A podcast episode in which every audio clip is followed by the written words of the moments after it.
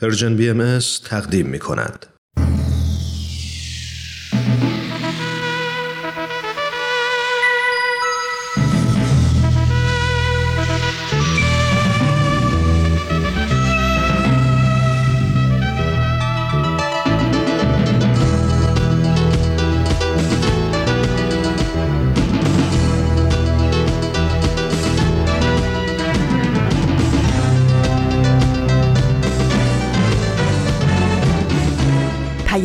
دوست.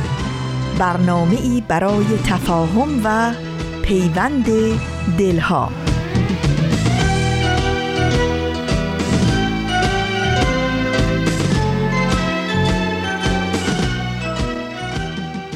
زندگی گرمی دلهای به هم پیوسته است. تا در آن دوست نباشد همه درها بسته است. در زمیرت اگر این گل ندمیده است هنوز عطر جان پرور عشق گر به صحرای نهادت نوزیده است هنوز دانه ها را باید از نو کاشت آب و خورشید و نسیمش را از مایه جان خرج می باید کرد رنج می باید برد دوست می باید داشت.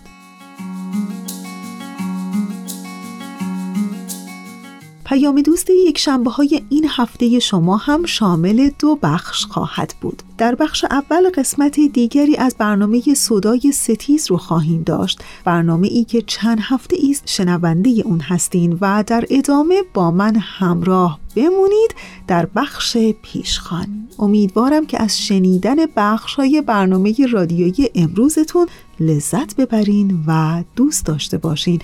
و باز هم یادآوری می‌کنم که با ما بیش از پیش در ارتباط باشین. ما دوست داریم که بیشتر از شما بشنویم. و امروز پنج آذر ماه مطابق با 26 ماه نوام روز عهد و میثاق در آین بهایی است.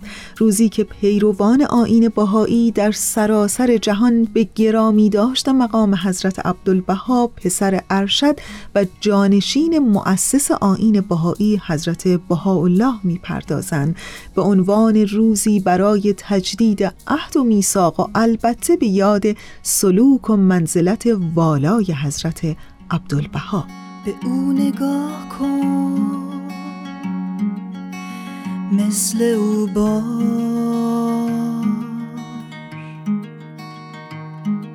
به عشق و بندگی و خدمت. کاش بتونم. هی کاش.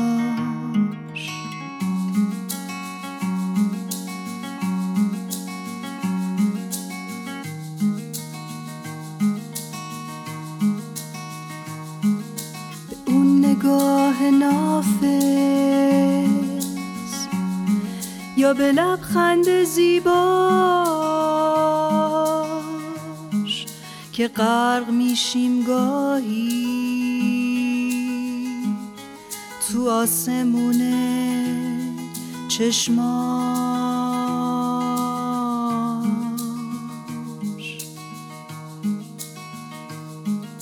به او نگاه کن مثل او باش.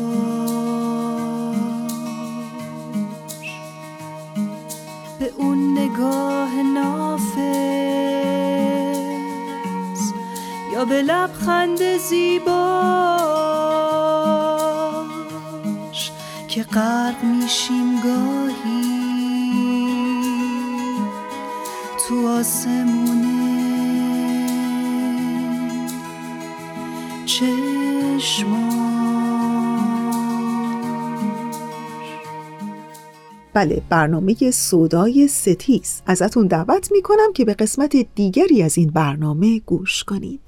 این داستان بر اساس مدارک ثبت شده در وبسایت خانه اسناد بهایی ستیزی در ایران نوشته شده.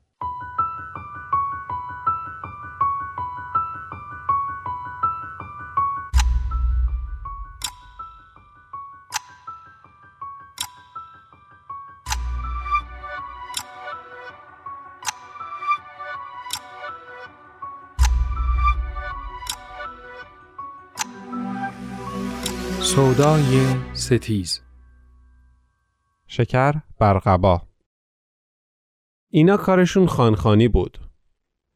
اصلا یادم نیست این جمله را از کی و کجا شنیدم. شاید پدر بزرگمان رو گفته. ولی اگر او گفته بود باید خاطره ای از این اصطلاح در میان اعضای خانواده زنده می ماند. این از آن جمله هاست که همیشه در ذهنت نیست. اما سر به زنگاه از آن استفاده می کنی یا بر حسب موقعیت با خودت زمزمش می کنی. وقتی داستان شکر برقبا را در کتاب صدای ستیز می خواندم، این جمله مدام در ذهنم تکرار می شد. در این روایت هر که قدرتی دارد هر کاری خواسته کرده و کسی به او معترض نشده. بالادستی حکمی داده و پایین دستی همان را رد کرده. قانونی وضع شده و یکی چون برو بیایی داشته آن را رعایت نکرده و خلافش عمل کرده و تازه درفی هم گرفته. در مقابل زندگی هاست که زیرا رو شده و جان هاست که از بین رفته و هر کدام با الفاظی پوچ و بیمعنی توجیه شده.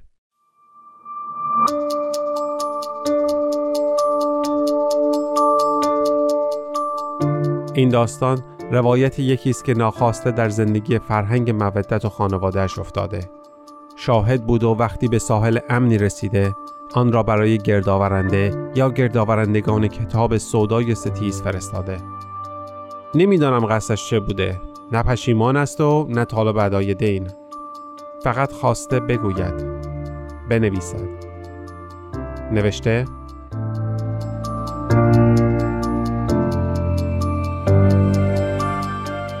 من سواد ندارم خودت میدانی یعنی دارم اما نه آنقدر که بنشینم و قصه و داستان طولانی برایت بنویسم. نهایتش این است که دو تا فرم بانک و استخدام پر کنم و تهش دو تا خط بکشم یعنی امضا کردم. این را هم که می‌بینی خواهرم برایم نوشته. یعنی من گفتم و او هم نوشته. حتما می‌پرسی چرا انقدر دیر؟ اصلا یادم رفته کی از من خواستی که برایت قصه آن دوران را تعریف کنم. هرچه بود الان می‌توانم بگویم. حالا که در امنیت هستم و کسی سراغم نمی آید و افسارم را به هر طرف نمی کشد.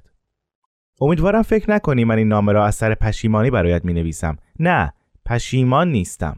چون مجبور به کارهایی شدم که نمی‌خواستم. اگر انجامشان نمی‌دادم الان نه من بودم و نه خواهرم و نه این قلم و کاغذ و سقف و بالای سرمان. همه من را چال کرده بودند زیر کرور کرور خاک و رویش را هم صاف کرده بودند تا کسی پیدایمان نکند.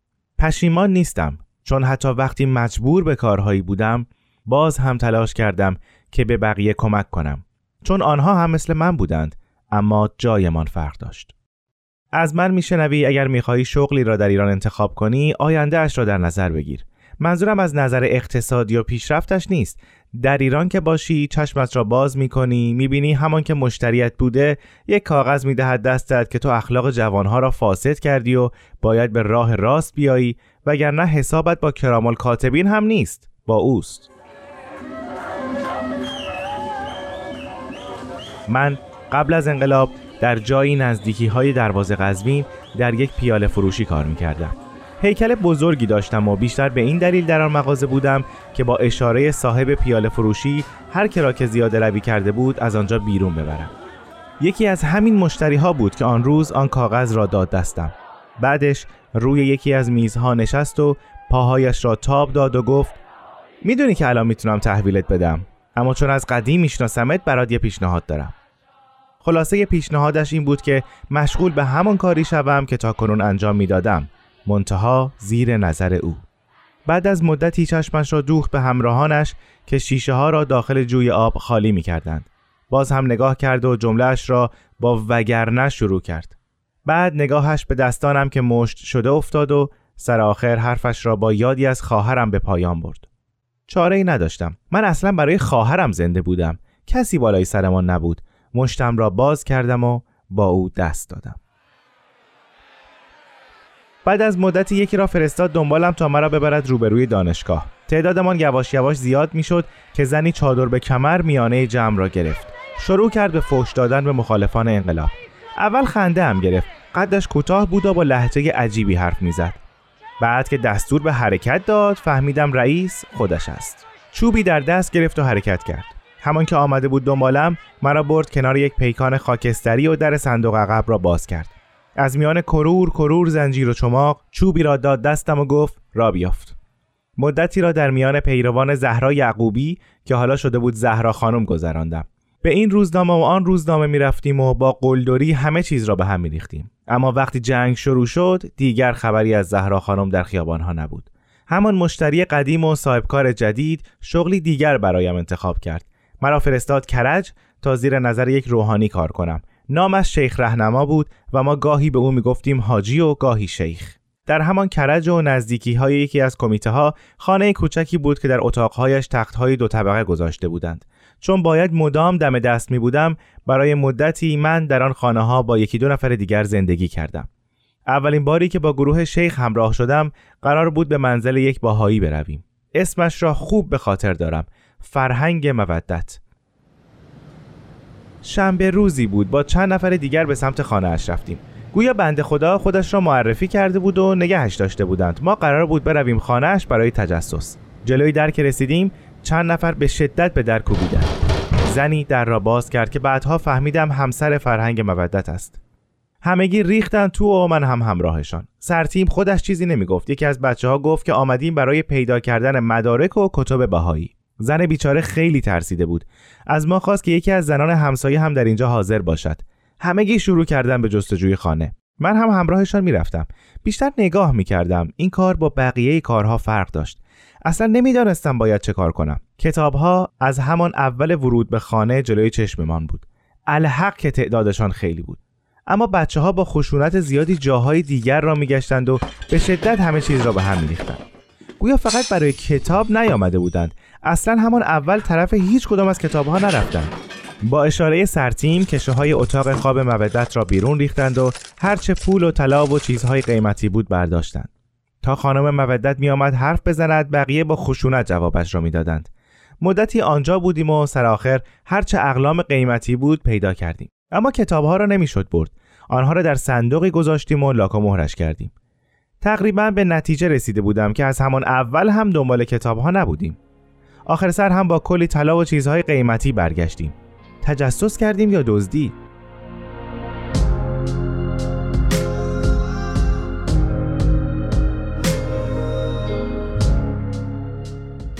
فردا صبحش حاضرمان کردند در یک اتاق جمع بودیم و سرتیم توضیح می‌داد که باید همسر فرهنگ مودت را دستگیر کنیم. حرکت کردیم و باز مثل دیروزش وارد خانه شدیم. سرتیم با پرخاش به خانم مودت گفت شوهرت اقرار کرده که تو هم بهایی هستی. باید با ما بیای. بعد باز هم مقداری از کتابهایی را که دیروز نتوانسته بودیم جمع کنیم برداشتیم و همراه با این خانم به سمت کمیته رفتیم.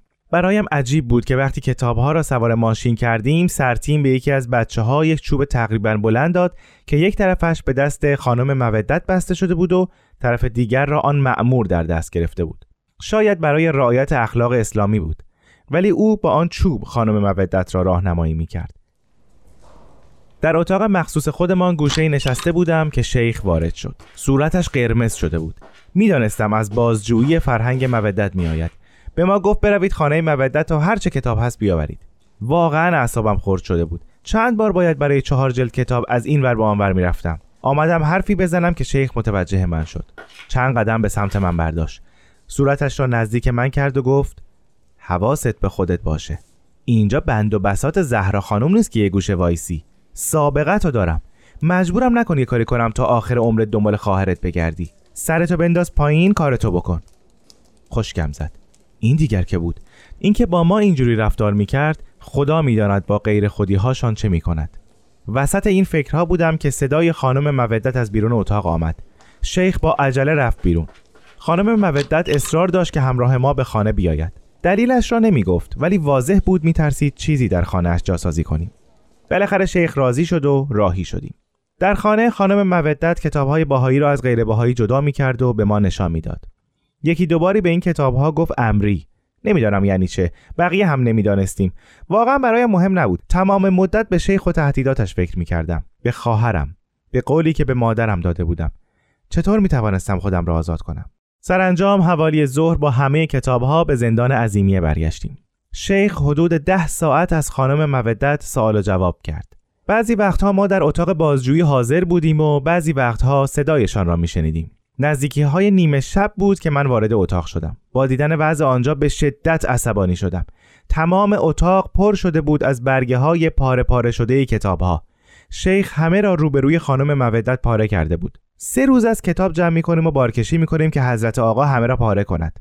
باورم نمی‌شد که شیخ این به قول خودشان مدارک را نابود و پاره کرده و ریخت زمین. عصبانیت خودم را پنهان کردم و گوشه ای ایستادم. خانم مودت خسته شده بود. شیخ مدام سرش داد می‌کشید و به او اهانت می‌کرد.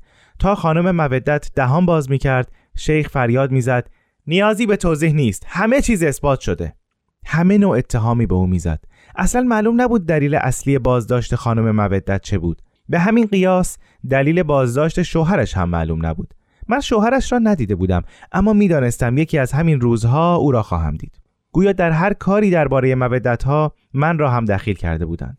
حواسم با صدای مشت شیخ روی میز به اتاق برگشت. خانم مودت خسته و تشنه بود و می‌خواست از لیوان روی میز آب بخورد. اما شیخ فریاد زد این لیوان و این آب برای شما بهایا نیست. همه را آلوده می‌کنید. بعد برگشت به سمت من و گفت مبادا دست اینا به لیوان و وسایل بقیه بخوره. حواستون باشه. دوباره خانم مودت را نگاه کرد و ادامه داد همتون رو درست می‌کنم. این تازه روز خوش شماست. من پشت شیخ ایستاده بودم و چهره خانم مودت را می‌دیدم. دلم خیلی به حالش سوخت. می‌خواستم کاری کنم. گفتم اگر توبه و تبری کنن چی؟ میبخشینشون؟ شیخ سکوت کرد. برگشت با خشم دوچندان به من خیره شد. آرام ولی با عصبانیت شدید گفت اینها از سران هستند سران اینها محکوم به نابودی و اعدامن بقیه افراد که گول اونا رو خوردن اگه توبه کنن مورد قبوله. بعد از جایش بلند شد و گفت ببریدش سلول. دوباره آن چوب بلند را آوردند و خانم مودت را از اتاق بیرون بردند. آنجا بود که فهمیدم معنی این چوب چیست. شیخ گفته بود حواستان باشد دست اینها به چیزی نخورد. اینها آلوده هستند. یعنی مأموران می‌خواستند آلوده نشوند. مأمور جوانی سر چوب را گرفت و خانم مودت را به سمت سلول برد. این سلول سلول زندان نبود. یکی از اتاقک های بسیار کوچک جایی شبیه به یک مرغداری بود که وقتی برای اولین بار درونش را دیدم حالم بد شد.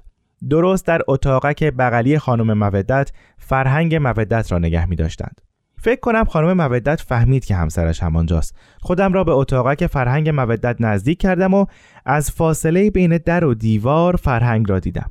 تکیه داده بود به دیوار و نگاهش جایی در آن دورها گم شده بود. از نیمرخ که میدیدمش بینی کشیده ای داشت و موهای خاکستری و روشن جلوی سرش ریخته بود. ابروهای تقریبا پرپشتی داشت و سبیلش کوتاه و مرتب بود و گوشه لبش جوری بود انگار همیشه لبخند به لب دارد.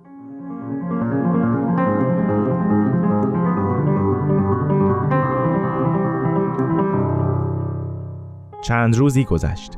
می‌دیدم که آقا و خانم مودت به نوبت بازجویی می‌شوند. حالا بازجوی اینها چه کسانی بودند؟ مثلا یکیشان دادستان که جوانکی 21 دو ساله بود. واقعا خندهدار بود. شک داشتم این بچه حتی مشق شبش را هم سر وقت نوشته باشد. بعد شده بود دادستان.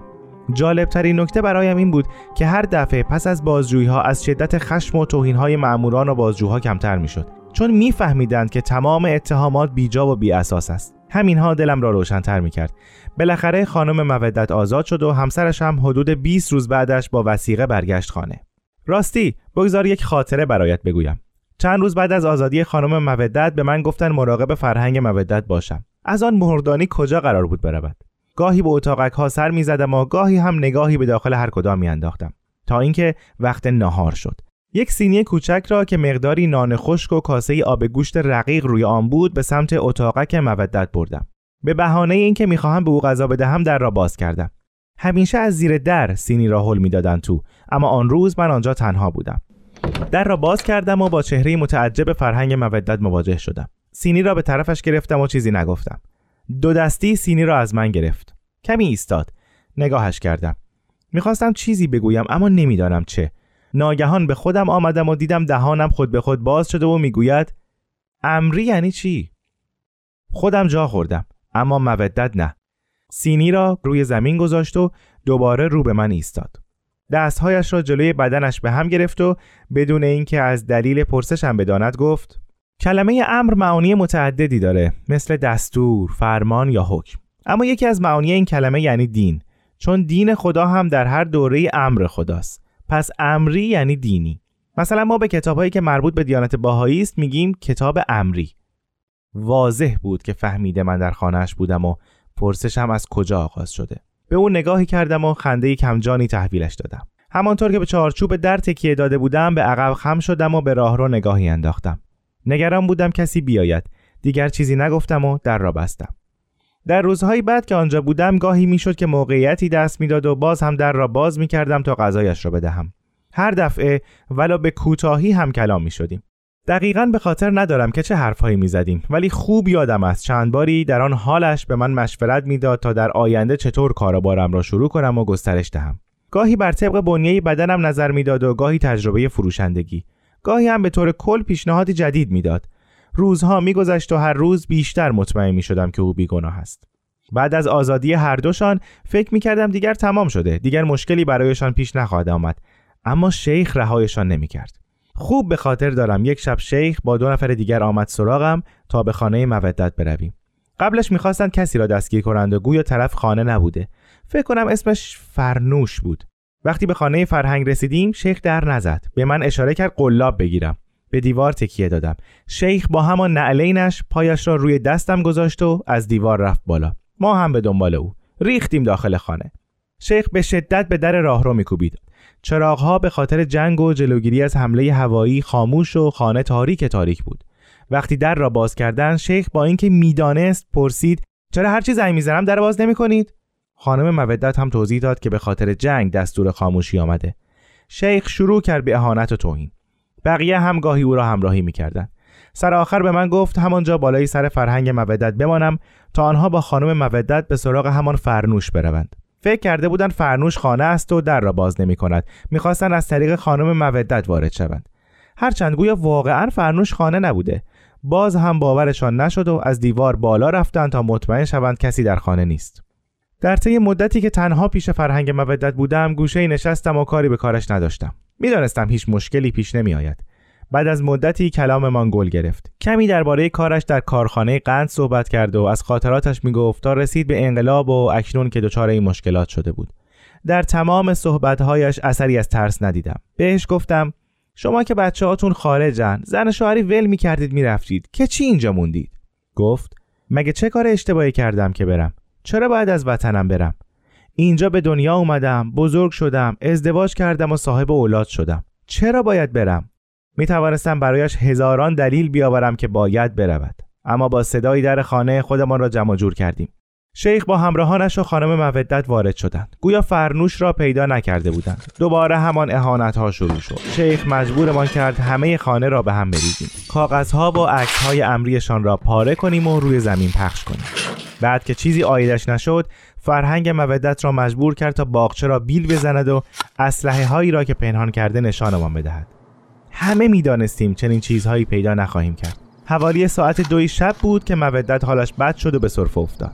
باز هم شیخ بالای سرش فریاد می‌زد و اهانت می‌کرد و می‌گفت این روزای خوش شماست. انتقام خودمون از شما می‌گیریم بعد دستور داد تا مودت را با همان حال بدش ببریم تا خانه چند تا از بهایی های دیگر را نشانمان بدهد. حوالی صبح بازگشتیم و به دستور شیخ خودروی مودت را برداشتیم و رفتیم. اما قضیه کشته شدن فرهنگ مودت برمیگردد به وقتی که فرنوش دستگیر شده بود. گویا پس از دستگیری او یاد خانواده مودت افتادند و باز هم سراغشان رفتند.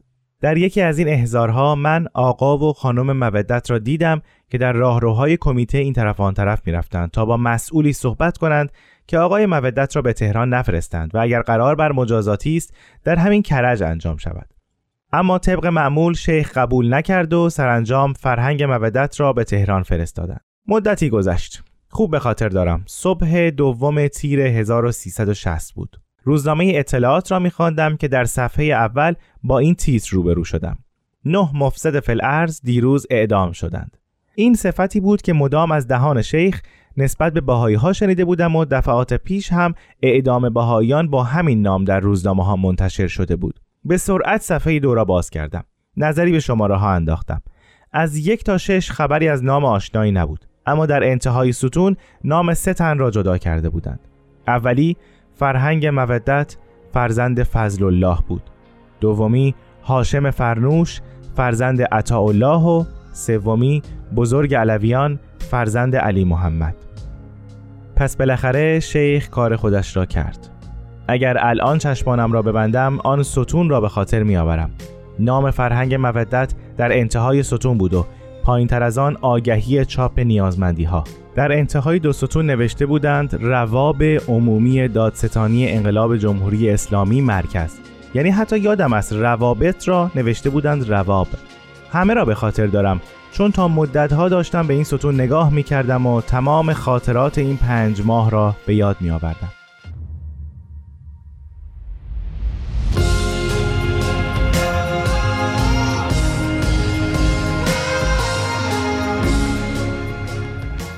بعدها فهمیدم که بهایی ها و کسانی که در خطر هستند از طریق مرز پاکستان از کشور خارج می شوند و سپس به کشورهای دیگر می روند. بعد از چند سال که اعتماد بالادستی ها را جلب کرده بودم تقریبا عواسط جنگ بود. به بهانه آب و هوا تازه کردن با خواهرم به سفر رفتم. حتی او هم خبر نداشت قرار است چه اتفاقی بیفتاد. خانه و هر چه داشتیم را رها کردم و پس از ردگم کردنهای بسیار با او از کشور خارج شدم. حالا که سالها از آن زمان میگذرد وقتی به عقب نگاه می کنم احساس پشیمانی ندارم.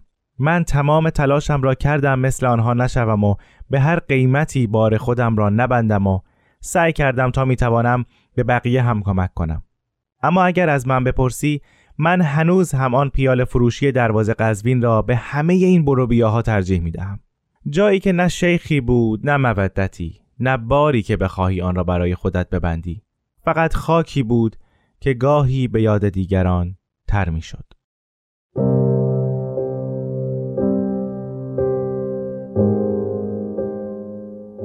یکی که این داستان را پیش از من خوانده حس کرده که تاریخ بارها و بارها تکرار شده و خواننده بعدی باید این بیت را هم بخواند. نوشته جز قلب تیره هیچ نشد حاصل و هنوز باطل در این خیال که اکسیر می کنند. من هم بیتی از همون غزل با اضافه می کنم. شاید دیگری که این روایت را خواند هم چیزی بنویسد. می نویسم فل جمله اعتماد مکن بر ثبات دهر که این کارخانه است که تغییر می کنند.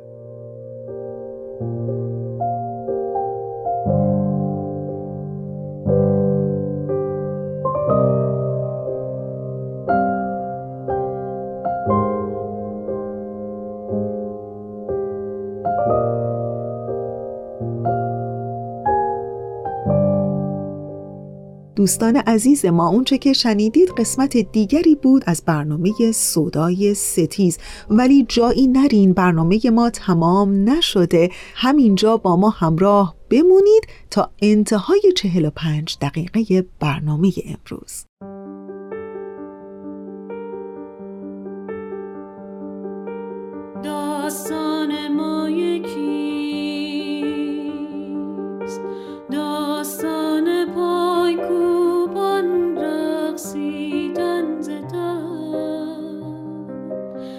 ازرق و لفشن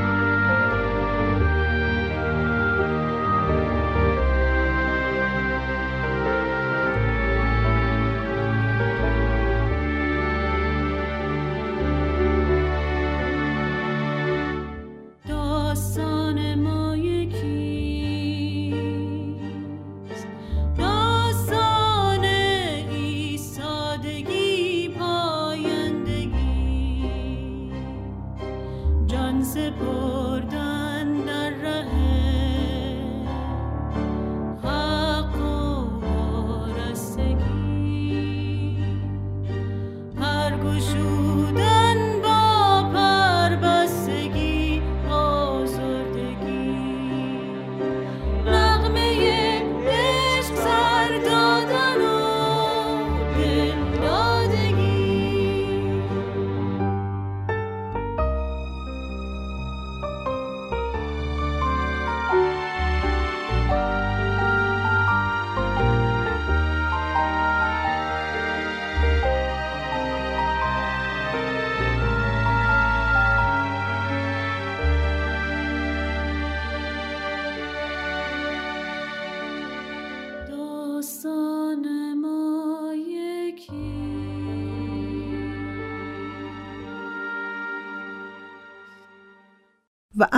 بخش پیشخان این هفته با من همراه باشین.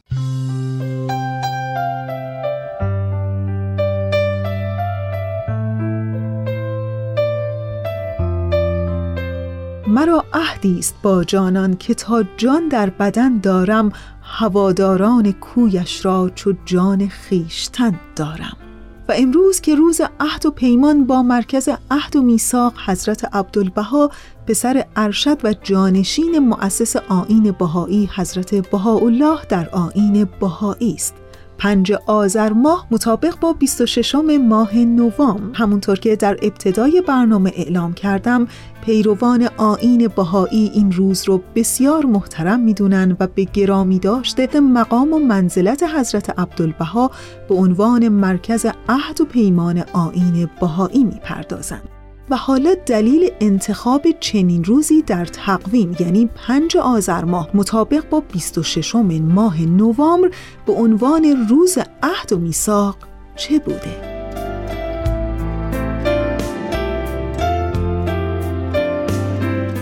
جریان چنین روزی در تقویم یعنی پنج آذر ماه مطابق 26 ماه نوامبر به عنوان روز عهد و میثاق این بوده که در سال 1892 میلادی چند روز پس از صعود حضرت بهاءالله مؤسس آین بهایی هنگامی که کتاب و عهد یعنی نامه حضرت بهاءالله گشوده میشه و مشخص میشه که حضرت بهاءالله حضرت عبدالبها رو به عنوان جانشین خودشون برای هدایت آین بهایی برگزیدند. پیروان آین بهایی در اون زمان بسیار مشعوف میشن و از محضر مرکز میثاق یعنی حضرت عبدالبها اجازه می‌خوان که به مناسبت این روز مراسمی ترتیب بدن.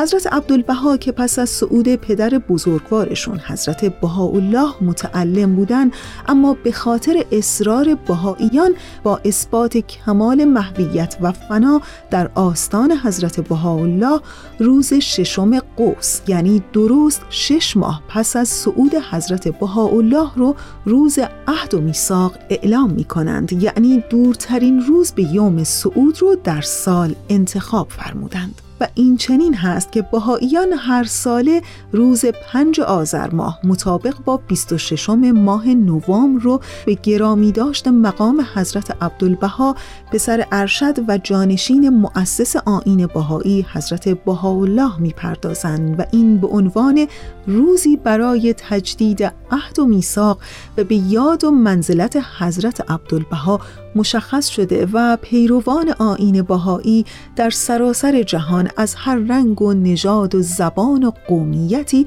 این روز رو جشن می‌گیرند.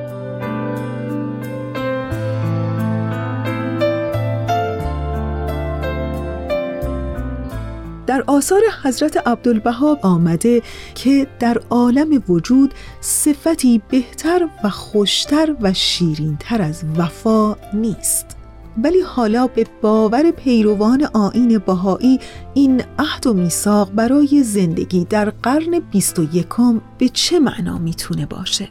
در حقیقت عهد و میثاق دلالاتی عمیق برای زندگی هر یک از پیروان آین بهایی داره در آین بهایی رعایت عهد و میثاق به معنای اون نیست که تنها یک نفر به اسم بهایی باشه. عهد و میثاق تار و پودی است که حیات روزمره هر یک از پیروان آین بهایی رو تشکیل میده.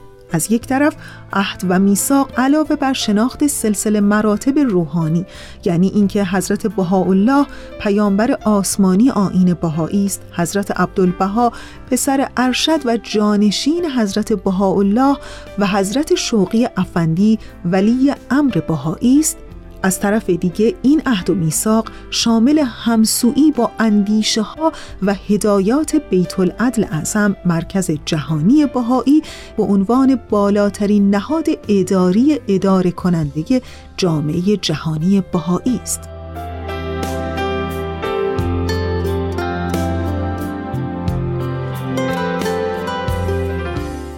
و میثاق برای پیروان آین بهایی در واقع نوعی محافظت از مصرفگرایی هیجان آور و ناآگاه کننده و شتاب زده مادیگرایی خشن و خشک فردگرایی افراطی و خودمحور و سکولاریسمی که قوای سازنده دین رو در حیات اجتماعی نادیده می‌گیره هست پیروان آین بهایی و عهد و میثاق در آین بهایی اینطور مینگرند که هر روز عمیقتر به حیات روزمره عادات دیرینه و رسوم رایج اجتماعی نگاه کنند. اونها رو تحلیل و نقد کنند و با استفاده از اصول و های روحانی در آین بهایی اونها رو بررسی کرده عناصر مطلوب رو تقویت کرده و ترویج دهند.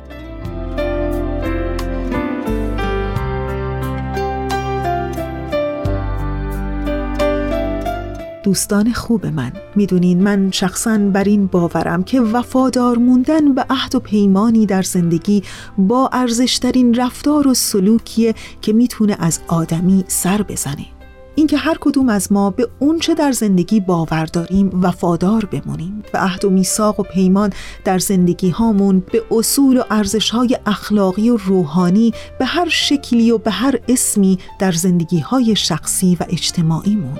اون وقت شاهد جامعه ای خواهیم بود که پر شده از انسانهای با وفا و متعهد به اصول و ارزشهای روحانی و اخلاقی و انسانی تحت هر نوع اسم و عنوانی.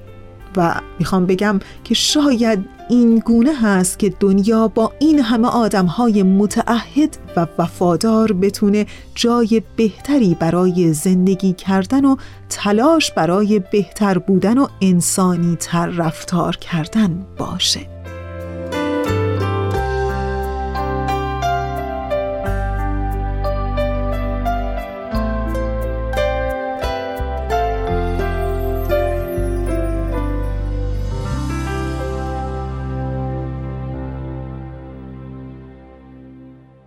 دوستان عزیز ما اونچه که شنیدید مطلبی بود در خصوص روز عهد و میثاق در آین بهایی که همین امروز پنج آذر ماه مطابق با 26 ماه نوامبر. مطالبی که براتون گفتم از وبسایت آین بهایی بود و همینطور از کتاب مناهج الاحکام. با ما تا انتهای 45 دقیقه برنامه امروز همراهی کنید. واجه هایی هستند. که در قلب ما جای گرفتند. همواره در دست رسند. گویی از وجودمان رخت نمیبندند. همان دم که این واژه ها را میشنویم کاروانی به سوی اندیشه ما راهش را آغاز می کند و برای من اه از این واژگان از ورای این روزگار مجازی زده و اخبار عروسکان بزک کرده این روزگار. هر از چندی که خورشید عهد به وجودم میتابد مرا با جاری دلپذیرش تا آرامش دریای عبدالبها پیش می‌برد.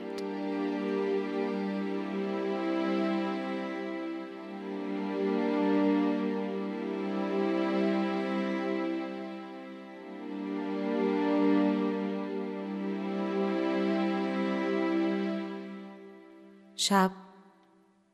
بیخوابی چشمانم را تسخیر می کند.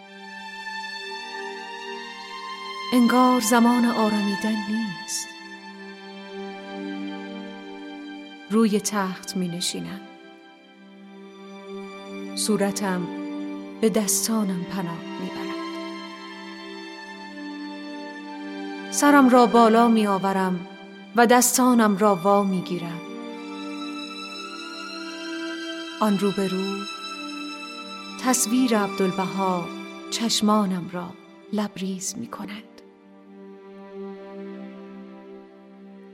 نور اندکی از پنجره به اتاقم لغزیده است. اما آنقدر نیست تا بتوانم آبی چشمانش را بنوشم.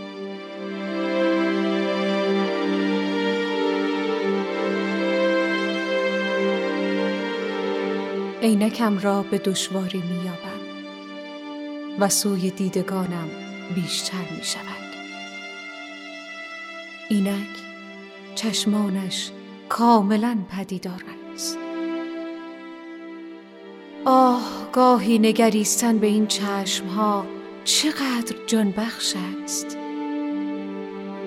او نیز به من می نگرد شاید همان گونه که به کلبی آیوز نگریست و آرامشش داد. خیره به اویم. آرامتر از آن است که دور دست های اروپا و آمریکا را فتح کرده باشد. آن هم در دهه هفتم زندگیش و نحیفتر از آنکه شانه هایش تاب نفی و تبعید را داشته باشند. آن هم چهل سال. بیش از نیمی از سالهای عمرش. از تخت برمیخیزم و به او نزدیکتر می‌شوم. همچنان نسیم نگاهش به من میوزد. بهارانه و با شوق به او چشم میدوزم صمیمانه به او می‌گویم چقدر پیر شده ای؟ راستی آنگاه که در این تصویر جاودانه شدی به چه می اندیشیدی؟ لبخندش توجهم را جلب می.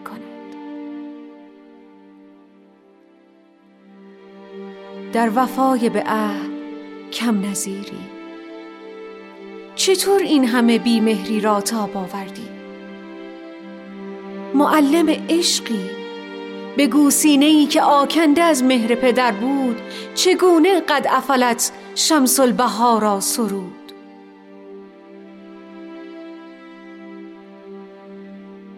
چشمان و لبخندش تار شدند گناه از کمی نور و عینکم نیست. چشمانم به اشک نشستند آنها را می زدایم. اندوه ابسناک است. شادترین است. آنکه چون تو عهدش را به جان پاس داشته باشد.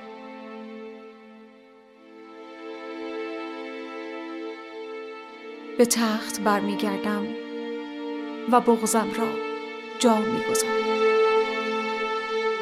سرم بر بالش پناه می‌گیرد و از انبوه خیال تو صدا زده است. با تو عهد بستم و میدانی که دشواری ها بی پایانند. پس یاریم کن که استوار باشم.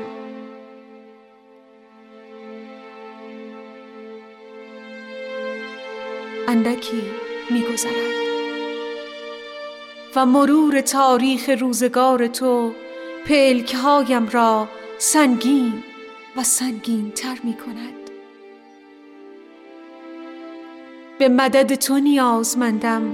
ای پای ترین در عهد ای ماناترین نقش ای عبدالبها.